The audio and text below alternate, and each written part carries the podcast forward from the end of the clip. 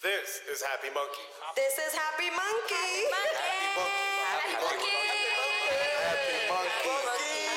This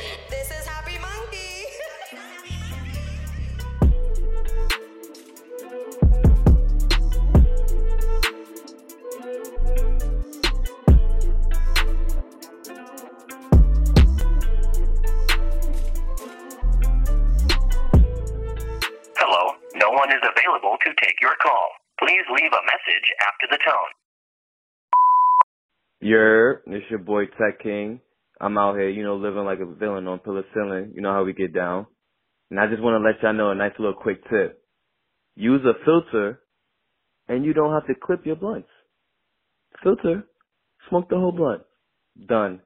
Take it, Roach Killer, we out here. Gang gang movie viral. Bow. Do it, Right, baby. so yes,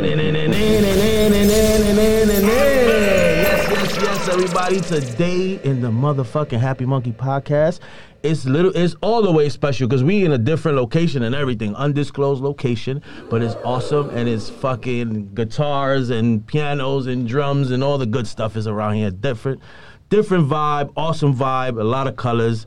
And we got a OG here in the building. And when I say OG, me and Vlad don't say that term lightly. I know a lot of people like to say that term, but that term is not taken lightly from me and Mr. Vlad here. This is a OG, special to us because been supporting us every time, just ever since he met us.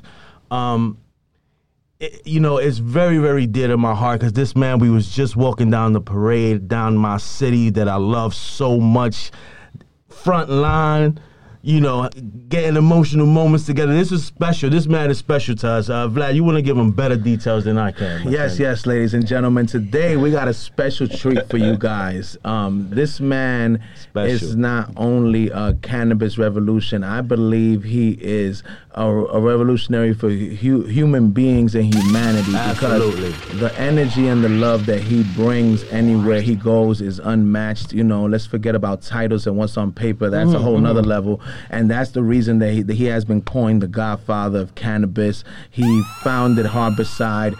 He's the founder of Last Prisoner Project. Absolutely. He is our cannabis angel on earth, our brother from another mother, Steve DeAngelo.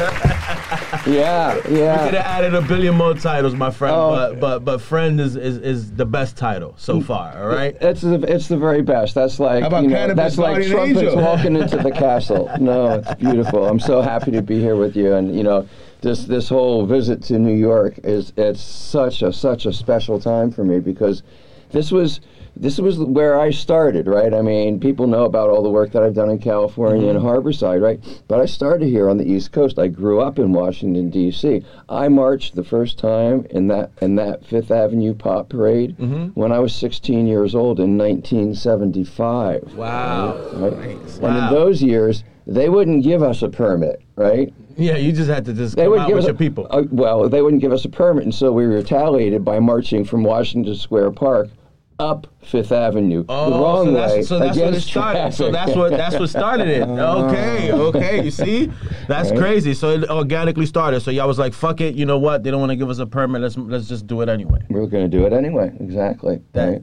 that that thought is is is crazy because that's what you basically do. That's that's what starts shit, right? Or like, fuck it, like. If you wait for someone to give you your freedom, you'll never get it. Hmm. Nobody ever gives you your freedom. You take your freedom. You demand your freedom. Nobody will ever, ever give you your freedom. History has shown us that. History shows, look, the motherfuckers who took your freedom away in the first place are not going to give it back. No, They're not going to give it back. You it's got to in you their got to best seize it from them. Right. That's why they took it in the first place. Mm-hmm. So yeah, but then uh, this year, right? It, it's it, after what, you know, up like fifty fucking years or something like this, right? I'm marching in the front of this parade. On one side of me, on the other side of me, there's only f- like five or 6 Mm-hmm. of us old original yippies left, and like we're all gray-haired, and we're all wrinkly, you know, and we're all kind of limping along, and we're all ragged, and you know. I'm pushing my brother Aaron Kay in his wheelchair. Aaron has this like photographic memory, so as I'm pushing him, he's reciting like all the names of all the people that we worked with over the years and mm-hmm. telling me where they are today, which ones had passed, which ones are still locked up, what's going on, right? And there was only like a half dozen of us that made it to that to that front of that march, but you know, we fucking won, right? We persisted through Correct. all of those decades. And there were years when we didn't have a clue, right? We didn't have a clue whether we were going to win or we were going to lose. Like 1984, Oh, 1985, Reagan- that Reagan 1986, those Reagan years, those Bush years. It was, it was we had no we had no clue if they were going to you know pull us off the fucking streets and we would never never ever see the light of day again, any minute. And um, you guys know that feeling. Yes. Yes. Very well. And uh, but we weren't willing to live in a world where cannabis was illegal and where we were going to be hunted for the rest of our lives. So we kept on and we persisted, and that's why this day finally fucking came. Yeah, this is this this was crazy. This was really emotional for us, you know, native New Yorkers. You know, as much as everybody, we, we claim this island. Like we love this island. This is where we're from. We're not from nowhere else. Like our parents got here and we were born here. Like this is where we're from. We love this. There's nothing in the world. I can go to anywhere in the world. I take New York with me. You know what I mean? Like this is where I'm from. So for the in my whole era, you just said Reagan, Bush. That was like our growing up. That was us growing up, being born. Born we were the born in this era, you know. Um, we saw resistance. Then Giuliani, Giuliani resisted hard. Our teenage era, hard, hard. You couldn't smoke outside. There was no way you could smoke outside. We were spending nights in jail just for smoking outside. You know what I mean? This is mm-hmm. not, we're not talking serious crime here. We're not talking even selling weed. This is just smoking weed. We were spending nights in jail, right? Very, very difficult. So for us, for me to be able to walk down the ta- the part of town that we're not even from, Right. Because we're part we're part of the town that we're not that's not even talked about. So to be in the part of the heart of the city, you know, 34th Street, 31st Street, go to Chelsea to Union Square, that's a whole different planet. And it's like to smoke freely, to be escorted by the people who fucking tormented us the whole mm-hmm. time. Mm-hmm. There's another win. That's a win for me. I don't care. That was crazy. I don't know. I know things. Again, we have a lot of work to be done. That's not. That's a given. But that I'll take that win right now. Tormented is the word, right? Yeah. Mm-hmm. I mean, that's a really, really good word for what was done to our communities over all of these years and over all of these decades. And, and you know, there was just this really righteous joy uh, uh, that, that happens when the tormented, when that fucking knee comes off of your neck before you're dead, right? Word. It's pretty fucking joyous. Word. It feels pretty fucking good. Not like you know, I, I, I put a bunch of joyous stuff out on my social media because I'm like, for me, this is great. It's like, I, you know, just the fact that I can light a three fucking gram spliff in the middle of Broadway and I got six cops on either side. I can literally reach out and touch these guys, right? Huge cloud of smoke coming out and nothing bad happens to me. The cops just keep on escorting me. That in my the trajectory of my life, that's something to really celebrate, right? That's a bucket list situation for you. Oh, Yeah, I mean it's huge, right? I mean, fucking tears were coming down my face, you know. I mean, really hit me, and and then uh, I started getting some feedback, you know, on my feeds of people who are like, "But yeah, you know, that's not going to bring back my life that got fucked up. That's not going to bring my dog back that got murdered by the cops. That's." And it's true, right? It's like you're right. there's there's there's there's I can't think of anything in the world because I know it because I've suffered it that feels worse than knowing that you've been done an injustice and you will never see justice for that. It will never ever fucking happen, right? And and we as a community we've suffered so much of that for so long, right? So I get the pain, man. I totally relate to everybody who's looking at it from from from that point because I look at that from that point of view Yeah, too. we all- I mean, there's lost. times when I'm like, "Are you fucking kidding me? You're going to make it legal now?" Right. After all this fucking misery, after all the, after all the tormenting that's been done, what for fucking what was that about? For fucking what was that about, right? And uh, and it's hard to accept, and, and we'll never, you know, you, can't really accept it. You just have to live with it. But um, But my perspective is, Steve, we can't change the past. We can only change the future. So we have to learn from the past, and we have to never forget the past. but we have to try to fix the future. And right now, what makes me feel happy, like Ramon said, I grew up in, I was born in the 80s, grew up in the 80s and 90s in New York. I thought it was normal to be arrested up to 20 times Yep. from my teenage years to my mid 20s. Normal because they did it so much that it was like today they took Steve, oh, he'll be out in the morning. They took Ramon. It was like normal. Very we much so. accepted it as a way of life. So for me to think now that the generations that followed and that we played a role in helping that generation not have to live like this anymore, how much productive members of society will they be now that they don't have to be arrested 15, 20 times? Now that they don't have that on their record to get into universities, they don't have that on their record to get a job. How much more productive can these urban areas be? Because we already know that cannabis was a scalpel they used to oppress these areas, just like they did to me, just like they did to Ramon. And now that they don't have that scalpel anymore, how much more will the flowers grow from the concrete than they did before? You know, I- think there's going to be a lift in a, in a whole bunch of different ways, right? So, you know, yeah, there's the whole impact of the criminal justice system and, and, and you know, the horrifying shit that's happened there. And that's going to get dialed back. You know, of course, it won't be eliminated entirely, but we, we take at least one arrow out of their quiver that they've been they've been able to use there. But then you, you know you start just thinking about the health effects, right? So what do we know that you know that there's a lot of uh, health conditions that communities of color suffer from that are really effectively addressed by cannabis, and and and those communities are underserved by traditional health care. So I think we're going to see a lift in people's physical well-being. We'll certainly see a lift in, in mental well-being because we know that when you legalize cannabis, consumption of alcohol, the consumption of opioids, the consumption of other harmful substances goes down. So there's going to be a lift to people's mentality. Hell yeah. And the really exciting thing about New York is, and, and people who are listening may not really fully realize this from the perspective of just being a New Yorker, but the law that has been passed here that you guys, Vlad and Ramon and, and Monkey, were so Im- important to getting passed, it's like the most progressive cannabis law in the country. You've got these amazing provisions like the, the cottage cannabis uh, business license that allows people to grow 3,000 square feet worth of canopy and sell it directly to the public. I mean, this is like revolutionary. It doesn't exist really anywhere else in the country. And it's it's going to spread the prosperity a lot more widely and, and make it a lot more possible for people to get into into legal cannabis. And so that um, that should should also bring some financial prosperity into into neighborhoods that have that have really been suffering. And you know, one of the great things that's that's also beginning to happen. It's just beginning, right? But we're beginning to get cannabis prisoners home. Word. That's Yeah. big right and I, there. and I want to big right thank you because uh, everybody that's out here, everybody in the in the East Coast, uh, in New York. For those that don't know, you know, Steve founded and his brother uh, organization called Last Prisoner Project. That we had a fundraiser at for Happy Munkey, and it, it and it just helps you know prisoners come home, fight legal fees, have support not only financially, mentally. I remember we all asked for the addresses, and we all made the everybody from the company send a Yeah, letter, postcards and and it's just go. It's just like to see like that how much effect I've had me watching you bring some of these guys home and women. That I know that has to be very gratifying, you know, to see like that.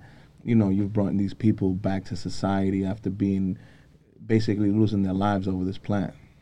It's uh, it's. I don't think there's anything that feels better. You know, I mean, smoking that joint in the middle of Broadway felt really good, um, but but I don't think that it felt as good as seeing Richard DeLisi or Michael Thompson uh, oh, walk yeah. out of the sentences that, that they were serving, and that happened just in the in the course of the of the past in the course of the past few months. So it's really it's spectacular. We're we're still trying to figure out the number of cannabis prisoners that are left in prison in New York now. But um, but I've but I've heard a promise from people who can make it happen that every single one of those people is, is going to come home. So Whoa, uh, we're going to start Remember working where you on heard it first.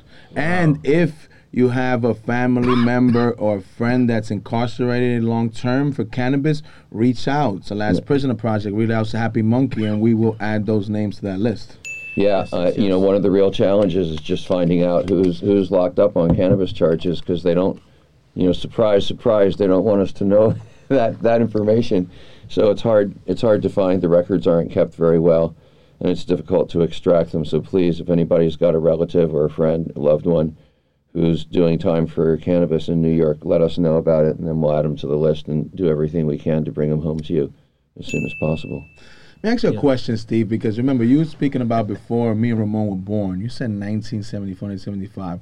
what was the difference in the energy in New York then than when you walked, you know, a couple of days ago in the parade? Well, it changed a lot, right? When I first came to New York, it was 1974, 1975, and, and it was almost kind of like the 1960s, right? You would go down to Washington Square Park, and you know people would be playing frisbee and blowing bubbles and smoking weed, and there'd be drum circles, and people would be singing songs and playing guitars. People of all different races mingling with each other, having a really good time, right? Um, uh, and there was this really positive vibration, like change was in the air. And in those years, we, we kept on winning, like from 74 to 78. All around the country, we passed decriminalization measures in different cities and different states. In 1978, Jimmy Carter came out and endorsed nationwide decriminalization of cannabis. Right? crazy. And so we thought that we, we had the thing. So that was like this really hopeful time. And you know, I was this like 16 year old kid who grew up in Washington D.C. and I got to come to New York and. I, I fell in with the yippies, so I was doing all this political work, and then I met a bunch of weed smugglers, and then I, I got these great weed connections, started taking the weed back to D.C., started making a little bit of money. Uh, it was like this great time of my life. I started opening up yippie communes and doing all this political stuff, publishing underground newspapers. It was great and then uh, and then Reagan got elected in 1980, Wow. and none of us saw it coming. Right? Nobody believed that this guy, this this right wing B movie actor, Actor, could exactly, possibly yeah. get elected president. Right?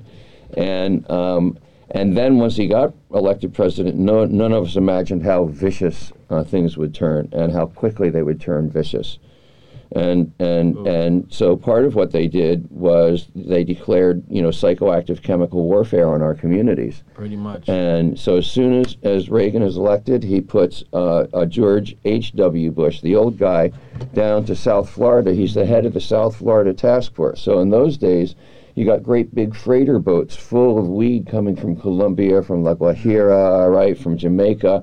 and, and it's beautiful weed and it's inexpensive. And like when I was a kid, I would go out and get on these little, like, you know, 25 foot cabin cruisers and run out to 13, 14 miles offshore and there was like a whole row of ships out there you could go buy weed from and then just smuggle it back into the into the states so there was this you know a lot of weed it was good weed it was cheap weed and that was kind of what was driving the whole the whole hippie thing that was happening then and all the weed that was being smoked in Washington Square Park and all those good vibrations Bush targets the big freighters, right? And they're easy to target because they're big and they're slow moving. So he puts all of the U.S. military, which is like winding down from the fight with Russia, on on them, and and so what happens is the weed stops, right?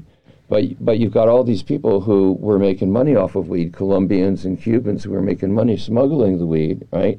And and the CIA gave a green light to for them to start smuggling coke, and Ah, so yeah, that so should change the game. they start So all stop the weed and bring the coke. Well, Yeah. yeah. they, they just got, went ahead yeah and like, fuck yeah. it, I mean, there's books that have been written about. There's this guy named Gary Webb who No, wrote no, a book. I, I knew it, but I just didn't know the sequence. Like I Yeah. knew that they gave the green light for the cocaine, but I didn't know the sequence. First, they had to the kill. cancer. First, they had to I kill the didn't- cancer. that- I was didn't going down that. to Miami, right? I got to go That's down to Miami, crazy. be trying to buy a couple hundred pounds of weed to take up Mm-hmm. to New York, and and and I'd be looking around, I'd be looking around. I'd finally find some, right?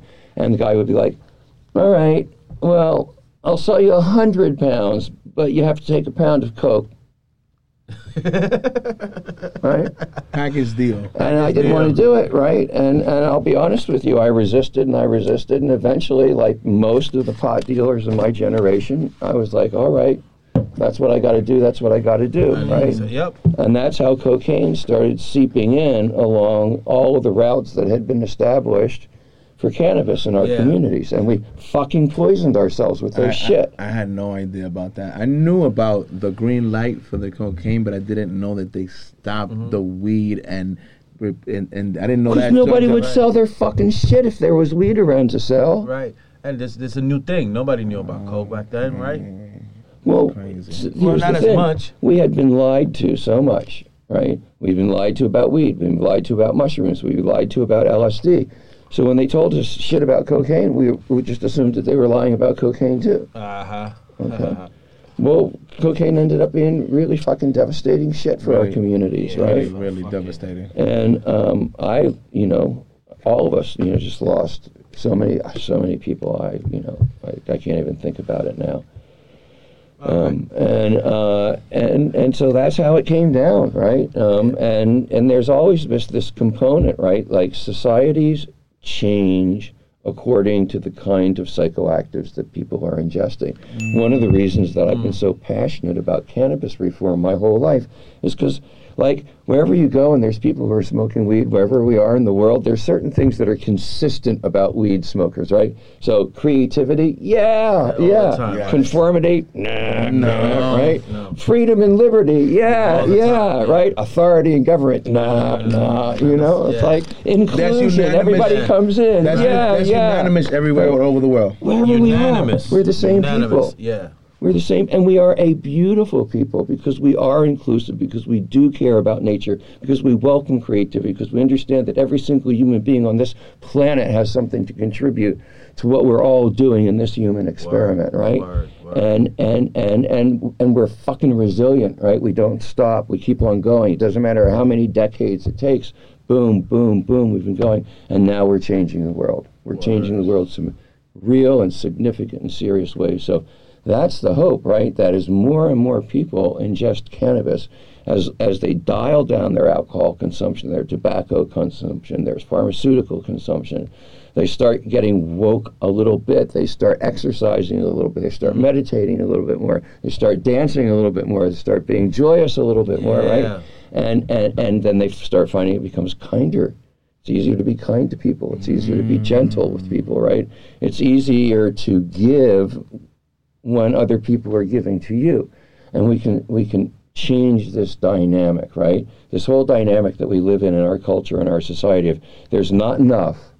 Yes. There's not enough. never So enough. you got to grab everything that you can. You got to grab it as quick. You got to make sure the other people aren't getting more than you. And it puts all of us in this place where it's like we're constantly at battle.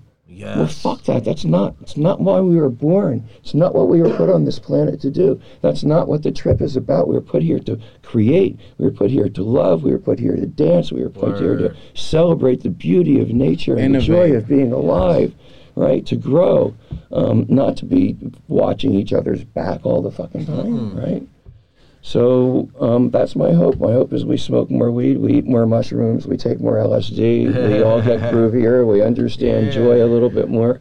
We all get in a place that we can give, that we can flex, that we can be kind, that we can be gentle. Yeah, And hopefully that bubbles up all the way up to the top, you know, all the way up to the top. And, and, and people who have real resources and real control have an ability to, to, to join like this new evolution of human beings, man, into something that's life affirming. So what do you think, Steve? Like, um, you watched the evolution of California, and you were part of them.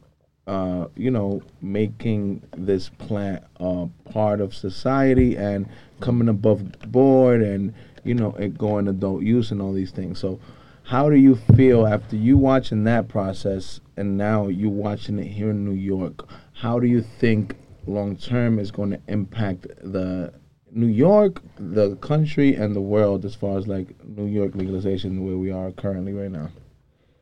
Well, I'm already seeing it, right? I mean, you know, you, you could see it. Um, uh, like I paid this visit to a store called Higher Standards over in the Chelsea Oh, yeah, market, yeah, Nice, They're right? nice, friends of nice, ours, yeah, yeah, yeah, right, yeah, right. nice, nice. Sasha and Adam, they're good Yeah. people. And um, and it was really it's like I've been to a lot of head shops all over the world, right? I've seen a lot of cannabis accessories and stuff, but I've never seen such a finely curated set of such impressively designed cannabis accessories and lifestyle items, Yeah, right? it's they got beautiful in there. Yeah. it's right like bombs yeah. and trays by Keith Haring, right? You know, Yeah, that's dope. um, uh, and um, who's the other big designer? Jonathan Adler. They've got all these Yes. pieces by Jonathan Adler You know Jonathan Adler, uh, Mr. Ralph over there. and and then they had they're like their own pieces that they're doing right that like they had these solid white porcelain bongs that were just had such an elegant Beautiful. and beautiful It's line, beautiful, right? yeah. And you pick them up and they just feel good in your hand. It's like you're in a boutique cannabis, like Absolutely. You know, You're in store. something. Yeah. Like normal. Higher standards. Well, well, even beyond normal, right? Maybe it's New York normal, Mm-hmm. but New York normal is not Idaho normal. Okay. Nothing against Idaho. New No, York normal is not we get it. California normal either. Okay. New York is is is is the place where you have the largest number of creatives who have come from all over the world in the smallest concentration of space. like, real. like you come to this town and, and you start doing things and you just like run into people. You have all these collisions with We people. were It's like, oh, about where, oh, right? I was just thinking about you, right? Because it's dense, right? And you got so many talented, creative people from so many, and they all came from somewhere else. So they come here, they get their hands on something really new and cool. They do something that nobody else has been able to do it because there's so many of them, and they come with so many different perspectives, and they all kind of feed off of each other, right? And they do something brilliant, and then they push it back out to every place that they came from. Absolutely. So New York is is this like this constantly churning engine of culture that's being that's being fed by the world, right? And that's pumping back out to the world. And and you know, it's true that LA is, you know, capital of entertainment and and and music, but um but those it's it's it doesn't have the same concentration, right? You know, like even if the same number of creatives in LA, LA just goes on for like forever and ever and ever and ever, right? So like you don't run into them. You got to make an appointment, then you got to drive four hours cross town in order to get to see them, right? And here in New York, like you're like you're walking down down down the street and boom, they're in your There you face. go. There you go. So yeah, no, it's going to be fast. It's going to be brilliant. It's going to be far-reaching. It's going to go around the world. Um, from a regulatory point of view, there's some beautiful things. The cottage uh, industry licenses that I was talking about. They say that 50% of licenses are going to go to social equity that's licensees. They don't say what a social equity licensee is Right. yet, Right. but that's you know and that's that's and the first fifty percent also. The first 50%. So if that really happens, then that's, you know, that's also huge. There's some bad stuff. Uh, there's a potency tax on THC. So Mm-hmm. the stronger your weed is, the more tax that you're going to pay on it. Exactly. Okay, great. But um, do you do you want to smoke 18% weed or do you want to smoke 28% 28, yeah. weed? And and and if you if that 28% weed is going to have a hefty tax on it in the legal market, are you going to buy it in that legal store or are you going to keep on buying it Yeah, from, from the person boy, you can yeah. buy it for for the it. past 15 years? There you go. right? So, um, so I, I don't like the potency tax. I think it's something that's going to be copied. Uh, I think that it comes from a, a really stupid philosophy. There's this guy named Michael Kleinman, who's a professor from California, who's influential with the regulators, who has this whole theory that goes something like this. Um, smoking cannabis is bad for you, and it's especially bad for at risk categories of people, which basically is people of color, poor people, and young people. And therefore, it, we have to make cannabis more expensive for them so that they're less able to afford it, so that they can't hurt themselves. Okay? What? Yeah. That That sounds Yeah. sounds Yeah. crazy. Yeah, that sounds right. like Therefore, we're going to increase the tax. we're going to increase the taxes and w- do what? Drive them to the underground market, right? Right. Where the cannabis isn't tested, been- right? Where people are going to be vulnerable to the same kind of things. They're And there's vulnerable, enormous right? amounts of that. So so you're just gonna let them do whatever they want. So I, you know, again, we got the legend here, and I know we could get deep, and we could get super, super deep, or you got we could get political, we could get righteous with it. But I want to know a little bit more about Steve, right? So I'm gonna get a little bit, you know, maybe a little bit personal. I want to know young Steve, maybe 16 year old, 15, Yes. maybe 12 year old Steve. I don't know. You go tell us right now. But can you tell us, please tell us, because I'm very, I want to know, because you know you you- you're the weed god. You know what I mean? You a, a weed god, right? Because there's plenty of you guys. Yeah, we don't have just one God in yeah, this yeah, yeah, yeah. There's, there's, there's, there's plenty of you guys, but you're a legend. And we got more goddesses than we got gods. just to be clear Absolutely, absolutely, Yes. absolutely. Well, we got all sorts of We're lucky situations, that way. right? We're lucky. We got a lot of people who support the situation, right? But you are one of them, and I would love to know when was the first time you got high. Yeah, When me too. That's an interesting love affair. question. What was it? A joint? Was it a bong? I want to know all the details. I was uh, I was 13. I think I was thir- 13 or 12 or 13, something like that. Seventh grade. First few days of seventh grade, in those days there was this thing called junior high school, seventh, eighth, ninth grade, and Yep. so I was in a new school, right? And This is in um, DC. This is in the outskirts of DC, in a- in a place called Takoma Park, Takoma Park Junior High School, and um, some kids um, uh, um, asked me whether I wanted to go to a Mexican tea party after school. And because all the weed in those days is, is Mexican, and we called it tea. Uh, so, Mexican tea party. so I was like, yeah, absolutely, for sure, let's go. and I get over there, and we're at their house. Their parents are at work. Uh, smoke a joint, nothing happens. So I'm disappointed. I'm walking home. Uh, and I start walking through this park, right? And it, the park is just like a shortcut for me. It's like a way to get from point A to point B as quickly as I can. I'm a 13 year old boy. I, I usually don't notice anything that's going on in the park. I'm thinking about wherever it is that I'm headed to and whatever it is that I'm doing. Just cutting right? through. cutting through until this day, right? So I'm, I'm, I'm, I'm going through the park and I start noticing this heat on the back of my neck. I'm like, whoa, that's wild. I'm li- like I take a look up, you know, I see the sun and the sun is filtering through the leaves and I can see like the veins in the leaves and the mm-hmm. way that they're glowing from the light, right?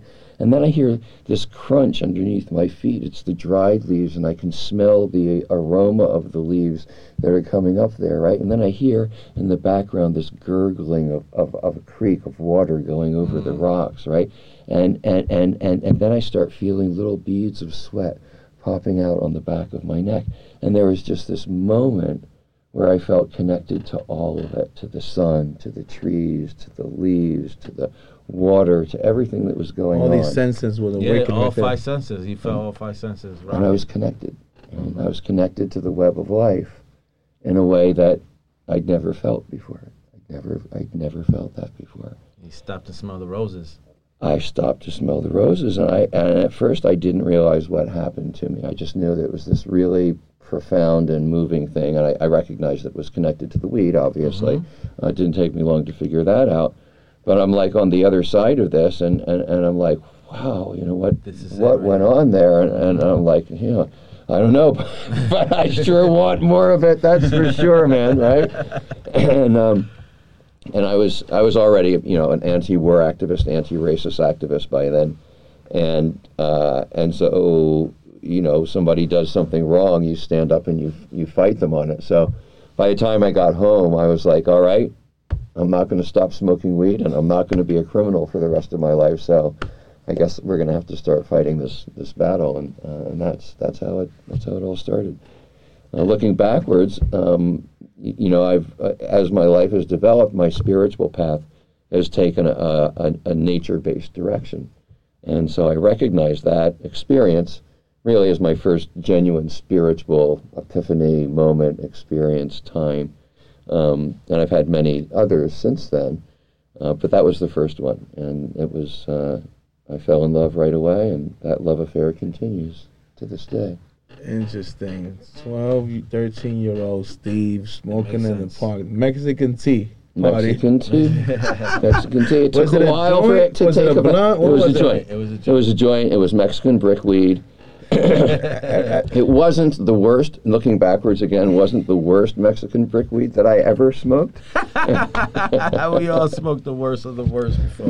But yeah, So I know, uh, Steve, you've been spending a lot of time in Mexico. That was and- beautiful, by the way. And uh, yeah, that was beautiful. I- I- so, like, what do you see like um the contrast, the history, the future of the role that Mexico is going to play? Because we already know that they already have played a big role in Yeah, history. forever. So now that they are going federally legal and they are coming above board, what do you see and what do you feel as far as like the society, the people, the industry? Well, there's you know a couple interesting things, right? One, Mexico is going to be a giant in, in the world of can- global cannabis, right? Um, and that you know, there's a lot of reasons for that. It's the largest Spanish-speaking country in the world. It has the largest Spanish-speaking university system. It has the second largest stock exchange. It has the largest pharmaceutical uh, business in, in all of Latin America. Um, uh, so there's a, a, a lot of advantages, right? It has perfect microclimates for growing really high quality consumable cannabis. It has other agricultural land where you grow lots of hemp. Um, uh, uh, so it, it has these attributes that are, are, are present in the in the modern world. But if you look back in Mexican history, before the European invasion, Mexico played this really unique role in the Americas. It was the place that corn was first developed as a domesticated crop, and it's the first place where people understood how to grow corn and corn based agriculture. And then the Mexicans taught people all over the Americas that corn based agriculture, which has been the staple of, of, of, of food in that region for thousands and thousands of years. They did the same thing with visionary plants like peyote and mushrooms. So if you take a look at the spiritual traditions of Native Americans, you can go all the way up into almost into Canada, and you can go all the way down into the Amazon, and you will find native indigenous spiritual systems that are centered around the ingestion of visionary plants and communing with nature, much as I did on that walk through the park, much as people, many cannabis consumers do when they go out for a walk and, and smoke a joint and sit under a tree and listen to the birds. Um,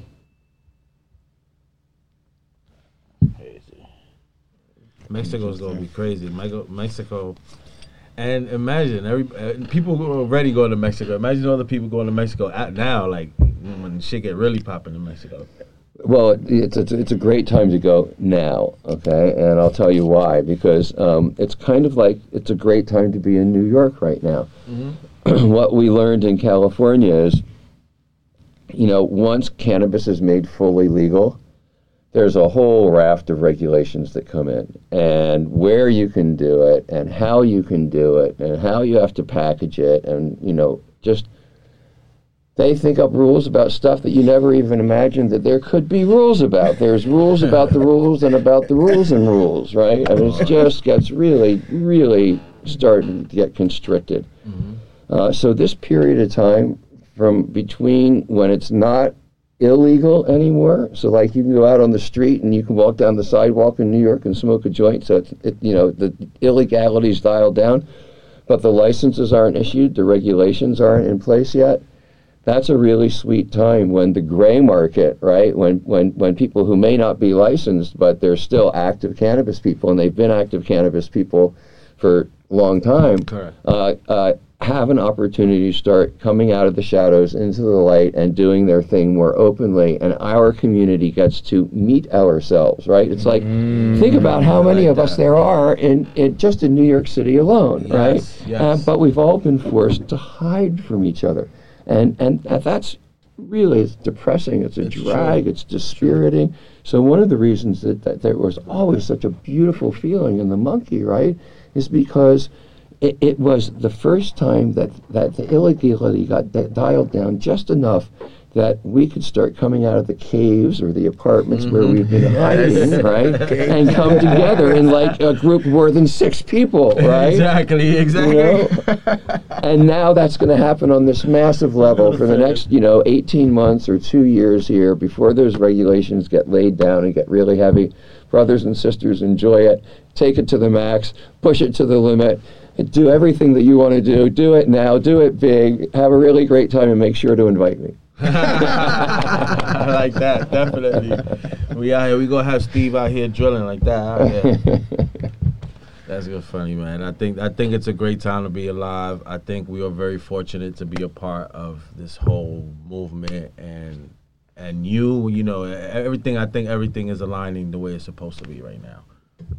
Yeah, I mean, this whole trip's just been It like this beautiful victory lap, right? Um, I always, I always had this fantasy, right, that when we won, finally won, that like somebody, like the president of the United States, maybe, would call me up and you know go, Steve. You know, I just wanted to let you know now that it's you know now that it's legal and we've decided that it should be legal. I just wanted to apologize to you and to the cannabis community for all of these years of torment and suffering that you've been put through. Um, uh, so I'd always hope for that, or, or, or, or, or at least like you know a great big ticker tape parade with marching bands, Hell and, you yeah, know, right? You know, yeah. and, Let's and get crazy. we haven't gotten either one of those things yet.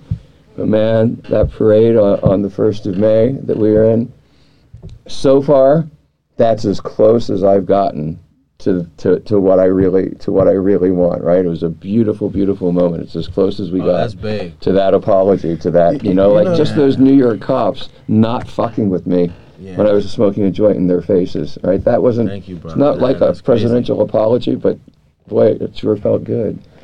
I want I want to tell you here in public in front of everybody because um I, I'm somebody told this to me and I want to tell it to you. The the the impact and the the the effect that you've had on the cannabis community in the world. You may never be alive to really receive all the flowers that Word. you deserve, but we want to give them to you now because sir. we know sir. what you've done in California and all over the country and all over the world. And I want to tell you that thank you because um, if it wasn't people like you, there wouldn't be people like us. Yeah, pretty much. Thank you very much, my friend.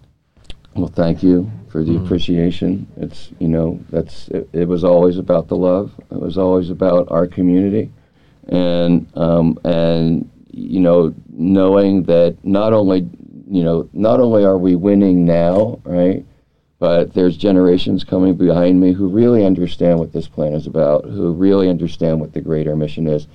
Legalization is just like this this one little mm-hmm. goal, right? This one mm-hmm. little beginning part of the mission that we're up to. Because what we're really up to is creating a world that lives by the lessons that this plant and all of the other plants teach us, right?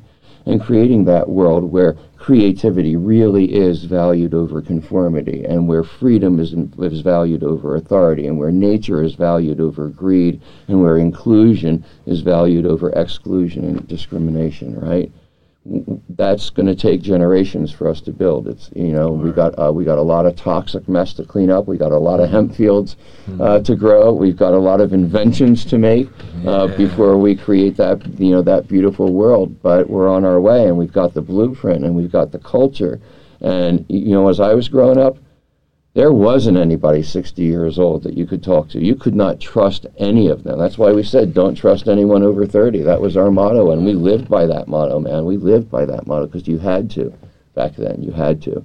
It's different now. Our culture's been been going mm-hmm. long enough that we got a little bit of a track record, right? We got yeah. we don't have to to like, you know. I mean, when we first ran into psychedelics, it was like we had no we, we didn't know what we were you know i mean the first time i did lsd i was 13 years old. Somebody gave me a 400 microgram chunk of, of orange sunshine and i and i just i went and figured it out on my own all alone for you know the next 12 hours. You know? And now like people understand well it's better to kind of have a guide with you and someone who's Right, done it before Right, you know set your intention stuff. and have an altar and do a little meditation and we've kind of learned this stuff right? You know? That's crazy. um, uh, so uh, it's it's just so beautiful to be a part of. So thank you for the appreciation, and you know I, I, I give it back to you guys. You've just like captured the spirit of this plant and what it should be, the, the way that it's used to connect people, to bring about some justice, to bring about some redemption, to bring about some healing, to produce joy uh, in this world. And, and carrying that mission forward. So it's just uh, it's it's it's I, I value our our love and our friendship and our brotherhood um, uh, so much, and uh, we're just we're just getting started. We're just getting started. So now that New York is legal, right? Now that it's a, it's a, it's a big statement. What do you think? You know how? I know we're not. First of all, I know you're not. You can predict it because we don't know. Vlad don't know. Ralph don't know. But we're asking the question. Um, when do you think it would take the rest of the nation to like get on board? How long would you think would it take? Well, the rest of the nation, Yeah. yeah, the rest of the nation's basically on board, right? I mean, you got a few states now that haven't passed any form of cannabis reform, but they're getting you know very few and far between. Mississippi has medical cannabis. Georgia passed a medical bad medical cannabis law. Cannabis law. Dakota. Louisiana has a medical cannabis law. They just expanded it. Texas has a medical cannabis law. Very bad cannabis law. They're expanding it. Okay. Right. Um, Idaho, I think, doesn't have anything. Um, Yeah. I'm not sure about North Dakota, but there's very few states that haven't reformed their cannabis laws in some in some way. The big uh, uh, uh, sticker isn't even Washington anymore, right? Because the most representative body in Washington, the House of Representatives, where people are elected every two years, and there's proportional representation, right, where the number of Congress people is determined by the population of a jurisdiction. So many people in the Bronx, you got so many Congress people. So many people in Brooklyn, you got so Yeah, many yeah. Congress people, right? The problem is the Senate. The Senate is a mm. profoundly undemocratic institution because every state gets two senators. That means Wyoming, that has a million people in it, has as many senators as California, that has 40 million in it, which means that each I, each one of their votes from Wyoming is worth 20 times what my vote as a Californian is at the federal level, hmm. at the Senate level, right? That's crazy. So that is a profound problem that affects cannabis legalization and everything else in this country. If you really want to start making positive change in the United States of America, then you make the Senate a representative institution just like every other elected body should be. Okay? It's, it, it's one person, one vote. That's the principle. Not one Wyoming, 20 votes, and one Californian, one twentieth of a vote. That's not, that's not cool. So, uh, I don't know. I mean, uh, that's a problem. The other problem is the Biden administration, um, which is, is not friendly to cannabis, even though they made promises about being friendly to promises, cannabis. yeah. cannabis. And um, uh, so I think that that um, the only way that we see change at the federal level in the course of the next four years is by taking these people's feet and bringing them so close to the fire and holding them so close to the fire for so long and don't care how bad that room starts smelling or how loud they holler, right? Until they give us what we need. That's the only way it's going to happen. Right? It's going to it's going to require a lot of determination and a big push. The good part is that Senator Schumer, um, who is the majority lead of the Senate, um, uh, I, he shook my hand and was very nice to us at the at the rally. Um, he, uh, you know, he, um, like I think most intelligent politicians, understands that he has a lot more to gain from embracing cannabis reform Right. than by resisting it. But you know, remember that Joe Biden, he is not going to run again. He does not care what we think. He's just going to do what he wants to do because he does not need to get reelected again. And Kamala Harris is just going to do whatever Joe Biden wants her to do, right? Because she wants him to anoint her Right. to be the next president. So right, we just can't expect too much from those people. We have to have to kick them in their asses until they do what we want. Keep on, like you said. I always say, like a good friend of mine says, we're not in the cannabis industry, we're in the fighting industry. We stop, we celebrate our wins, like we just got right now, and then we keep on fighting. That's how it goes, right? it. Yeah, it keeps on going. It keeps on going. That's it. But like, what better mission could you have, right? It's like, um, uh, here you get to represent a flower, a flower that heals people who are sick, that brings joy to people, that helps people connect to the world of spirit and connect to each other, right? That that turns a walk through the park into a spiritual event and turns an argument into a discussion. Mm-hmm. What else would you rather do with your life than represent a plant like that, right? I can't think of a better mission. Word. No, definitely not money left. And it's just crazy to see. I think the consensus that they said that I think like 80, 90% of the country agrees on cannabis. There is nothing left on planet Earth that 80% or 90% of the country agree on. Mm-hmm. There's nothing left. It's It's the just so divided. There's not. There's nothing left that there's big. that many percentage agreements on anything. it's the only bipartisan political consensus in the United States today. And that tells us something, right? It's like, okay, well, if we all agree on that, maybe like we finally get federal legalization and we have this like could you imagine like the national smoke-in, right?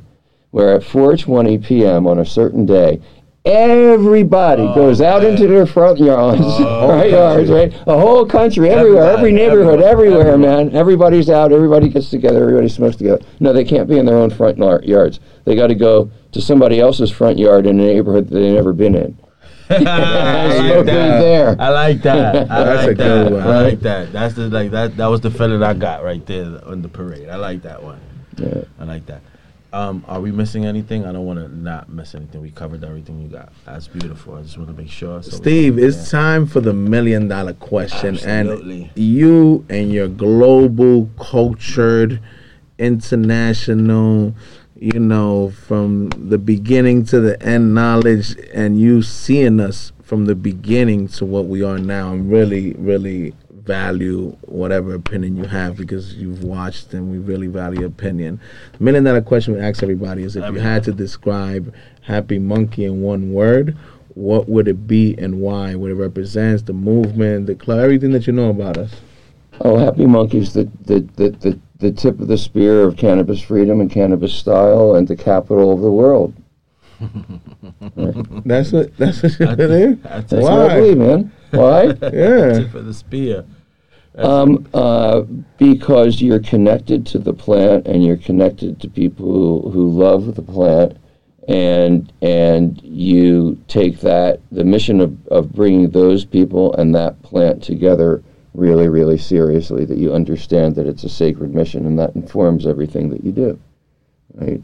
And and and that's how it works with cannabis. You know if you if you work with the spirit of the plant you work with each other and you work to build community and you do that in an honest and a loving way then you create something that's just amazing and it's spectacular. And and you know our community is so vibrant.